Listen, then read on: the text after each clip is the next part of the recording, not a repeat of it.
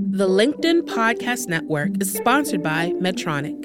Medtronic is dedicated to the pursuit of life transforming health tech. From AI to robotics and beyond, we're reinventing what's possible, and we're just getting started. Visit Medtronic.com to learn more.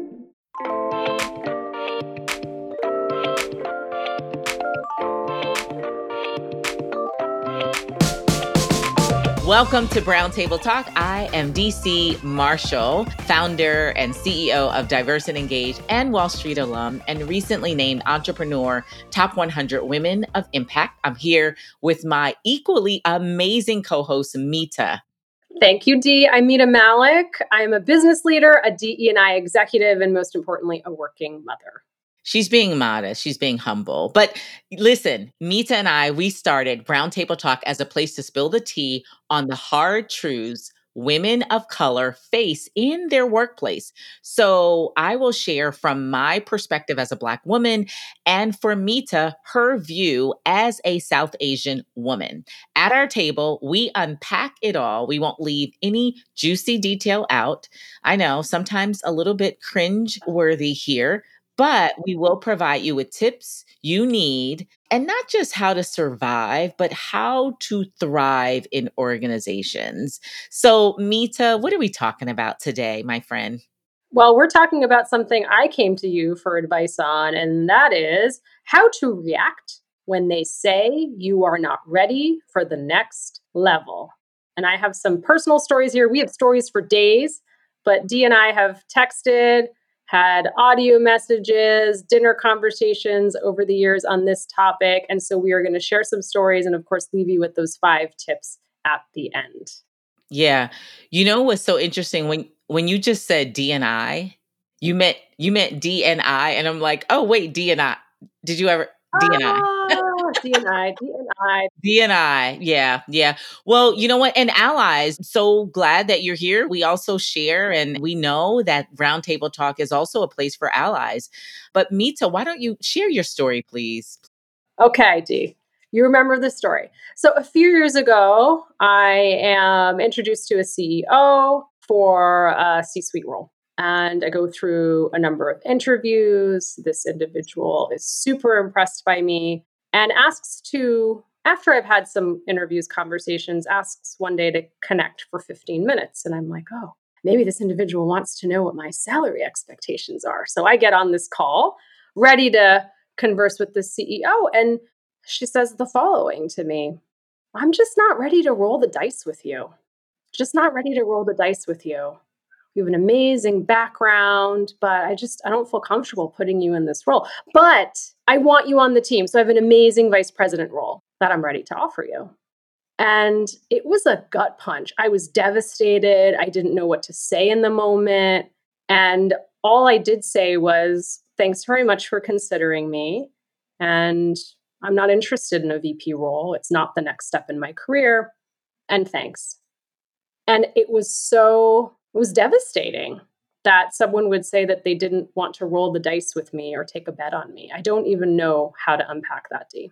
It is such a gut punch. It's painful. So if you are here and feeling the feeling, feeling the gut punch of how very hurtful, I'm going to just say flat out racist it is to say you're not valuable or enough or uh, enough or I'm not willing to take a chance on you. It sounds and feels, and I'm just going to speak from a Black woman. That's what it feels like. So while it may not have been intended in that way, when somebody says they're not willing to roll the dice or take a gamble, it says in, in a lot of ways, it feels like you're not worth it when you are more than qualified. So now let me come out of my feelings. Let me come out of my feelings and say, here is what is a very real thing, and that is for white majority, they're dealing with the discomfort of I'm going to just say it like I said it on the call when we talked about it. Let me just say Vice President Kamala Harris winning the number 2 seat as vice president of these United States it amplified the genius and the value of Black women and South Asian women. And what's showing up is this reaction with white women not being comfortable some white women not being comfortable, being really feeling intimidated that you are more than qualified, that you're going to steal her shine. And so, a lot of times, a response that you're not ready or you're not qualified, it is the opposite. It is you are overqualified, and I don't want to have to measure up to you. So that's part of just my processing what happened. And then again, offering a number two position or or lesser than, it says that you are not qualified when you're more than qualified to sit with me. So, as a Black woman, I am, you know, giving you one part my feelings as a Black woman, and then one part, you know, I've got my professional hat on. And so, you know, I think it's just important to have these stories and to share, which is why we started this podcast. So, for folks to know that you're not alone and just, and then for allies, just so that you can really understand the lived experience at work and the emotional tax that Black and Brown women and women of color largely have to pay just for showing up at work because that, that is so painful. I think there's two things coming up for me, Dee. One, as a diversity, equity, and inclusion executive, you and I actually were both featured in this timepiece recently that talks about how women of color cannot save your workplace. And the author talks about how in the marketplace, there is this movement she's seeing to bring in women of color as the number two. And so many people will say, well, that's a good thing, right? Because you were trying to increase the diversity of representation of your company. And setting someone up for a number two will eventually give them a number one job. But I would argue, why not give them the number one job from the start? And with so many number two jobs, with deputy jobs, you know that people can get sidelined, they can be doing the work, but not be visible for it a plug for our recent most episode, which you can listen to, which is all about how to get visibility at work and find your voice. But that's what's coming up for me as a DEI executive. And I'm just going to be super vulnerable. Personally, what's coming up for me is okay, so she gave me the VP job. That's okay, right? Like almost like I feel like I could settle for it. And this is again a cultural piece of like, you know, you don't ask for more. She is telling you what she thinks you're capable of. And it is this trap that I fall into, and so many of us do, where I allow someone else to define my self worth. I allow someone else to define my worth. And there is a moment where I think, well, okay, sh- maybe she's right. No, she's not right. And so I'll go back to if I were a white cisgender male, would that be your response? Would this be the conversation that you're having that you're not willing. So listen for the language. Her allies here, listen for the language. I'm not, I'm just not quite willing to roll the dice. I'm not willing to take a risk. So it meets as something you said. It's, it's, you know, uh, open ended questions would be why. So let's play this out. So for that executive who has brought you in and shared with her colleagues, and you've interviewed with the colleague, colleague this is ally. Ally is sitting on the sideline. Ally, your responsibility is to ask what happened to Mita or what happened to this amazing candidate. She was amazing. She was qualified, overqualified. She's a LinkedIn top voice. She's a contributor, a valued expert. She's got receipts for days. What happened with her? And as an ally, you are to challenge any response that sounds like not a culture fit, not ready. And again, it's the open ended questions that Mita shared on another episode. If you listen to our podcast, it's, you know, how so, or what specifically makes you uncomfortable, or what did you see that would cancel out, you know, her qualifications? And, you know, if she was a white cisgender male, would you feel the same way? So, allies, that's an opportunity for you to step in. Allies, that's an opportunity for you to really demonstrate your capability, demonstrate capability by leading through a multicultural lens. So, Dee, this is why we need allies because I'm tired. I am tired of counting my own points and constantly having to tell people here are the receipts, here are the points on the board, here are all the things I've done when I consistently feel like the standard is still different for women of color. It is not about potential, it is about points, points, points, points, points, and more points. And so, how incredible is it to have an ally who is looking out for you to say, well, no, Mita has enough points on the board. like, let's just stop. Because if we're comparing Mita to this other candidate, this candidate, other candidate has half of the points. And yet we're holding her to a different standard. What say you, Dee? Yep, you're right. The receipts and the work speaks for itself. Although we do have to share, we do have to forever be presenting and reminding people of our value and our work um, and how we show up. But I think one of the things that I was going to say about this situation that just makes me cringe is for that woman, just say no and leave it at that. You think she gave so much detail? You think she gave too she much gave detail? too much detail. That's it. She By the gave way, she was detail. also she did identify as a white woman. I don't know if we clarified that for our audience. I think you did, but yes. yeah she she gave too much detail just say no and find a better candidate that's what you do so let me just help and say if i was coaching her i would say well find a better candidate and and measure evaluate assess by the same standard find a better candidate and just tell her no i found a better candidate but they better be better they better have receipts and they better bring the heat come on somebody Oh, there you go. I got nothing else to say. Thank you. Yeah. You just got the mic, literally. Thank you. So that's it. Too much details because the comments, see, you see how we are able to now tease out the response.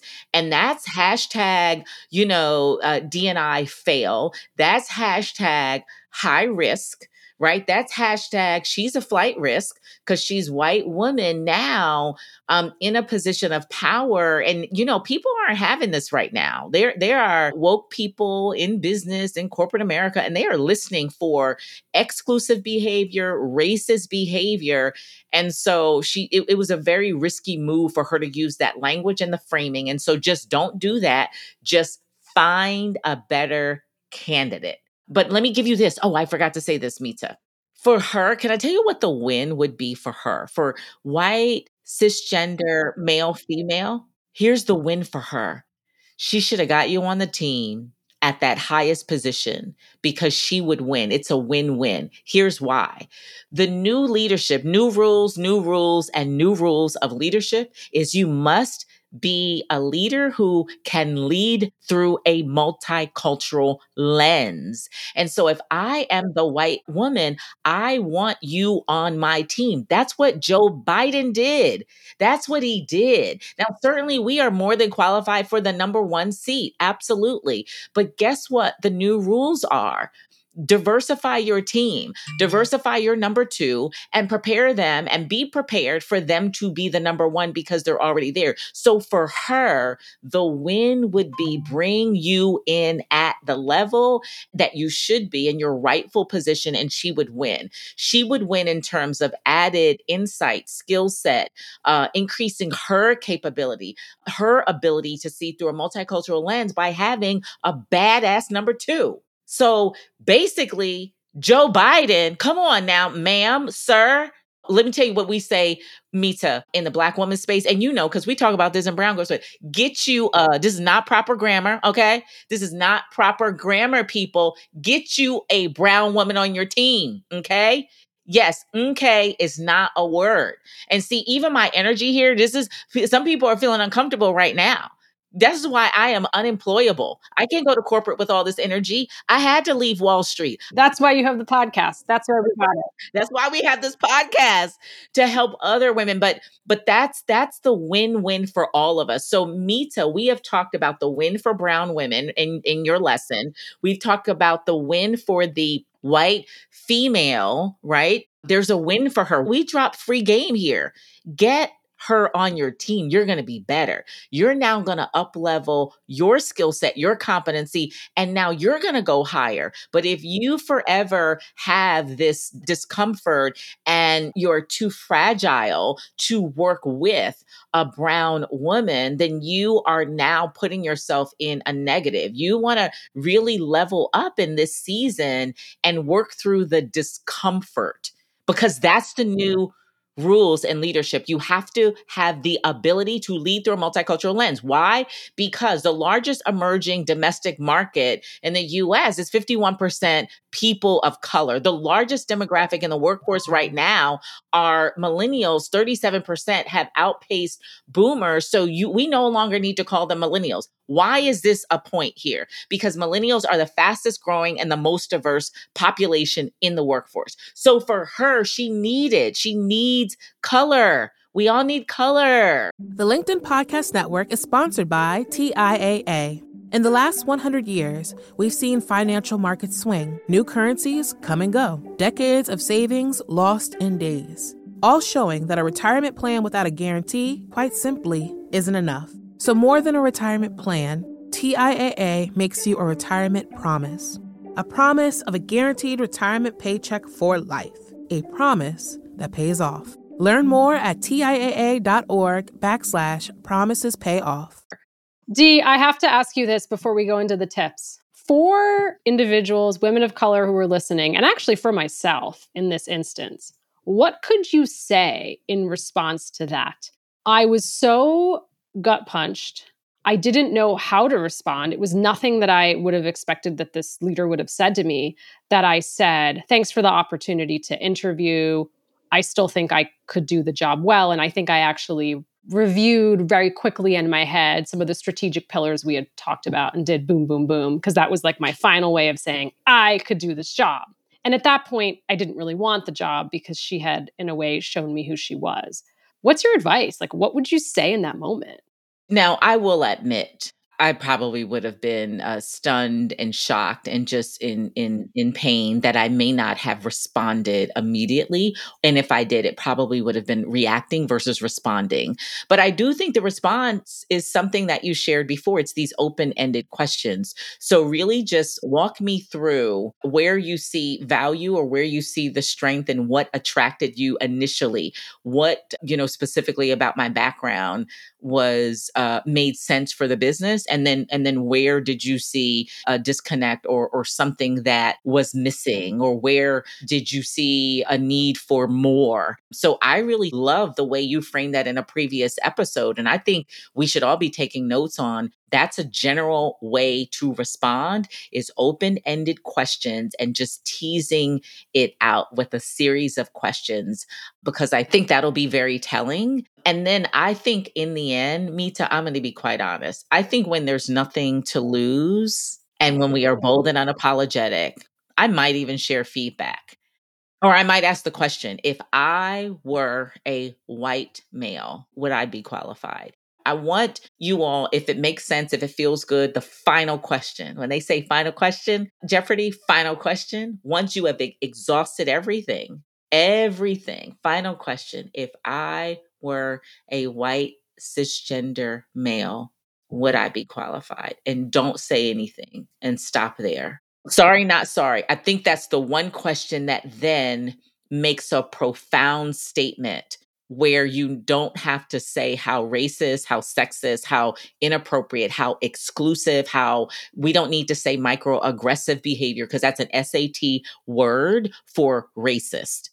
It's saying I am less than. So even if I am not qualified, that language says I'm less than. That was a bad choice of words, but it comes from a place of I am supreme. But that's where I land, Mita. That's where you land. And I will push back and say, I want an ally to do that for us. I don't want to be the person who has to do that. I will, but also as a candidate, you might not always feel comfortable. You just said it too. It depends on where you are. You want to be bold and unapologetic, but this is if it's through your network or someone who's introduced you, there's also fear. Let's just be honest, right? It, there's also fear involved, but I love it. I love it in the moments that you can do it. You should do it. Yeah, you're right. I am speaking, everybody. You know, I can do this now because I'm a coach, right? And because I run this company and I'm a, you know, in some instances, I say I'm a free agent. So I have nothing to lose. So I can be a little bit more bold and unapologetic and not really think about what may happen on the other side. But I will say, Mita, you're right. A smarter move is to delicately respond. Okay, so now we're going to leave you with the tips. That was a good conversation, Dee. Okay. So we're going to leave you with the tips. Here are five takeaways. And again, we're talking about how to respond when someone says that you're not ready for the next level. And so, my number one tip is to know what points you have put on the board. That's really important for each of us to understand our worth and our career journey so we can very eloquently and concisely convey it to others. Number two, study the job, title, promotion, whatever opportunity you're going after, understand what it is and what you bring to the table. And number three, goes back to our conversation earlier who else has had that job or that type of job that you are seeking and to do a little comparison on their candidacy or what their profile is versus yours. Dee, over to you, four and five. Yeah, you know, um, we talked about it, you know, at length, and our number four is here's what you say, right? Meaning have a response ready when they say you are not ready for the next level. We talked in depth about some of the conversations and the questions that you could have, but it would be better. Here is your place for an ally. It is the appropriate space for you to ask an ally to share the story. And then number five, find a place that will value you and what you have to bring to the table. Dee, I couldn't have said it better myself. That number five, we say it and we'll say it again be in places where you are celebrated and not tolerated celebrated and not tolerated. Well, that was woo, conversation, all the juicy details as we promised. This is Brown Table Talk. We're signing off. Thank you so much for taking your time to join us today. And if you enjoyed the conversation, please like, please share, please comment, please share it with your community, and we will see you next time. Thank you.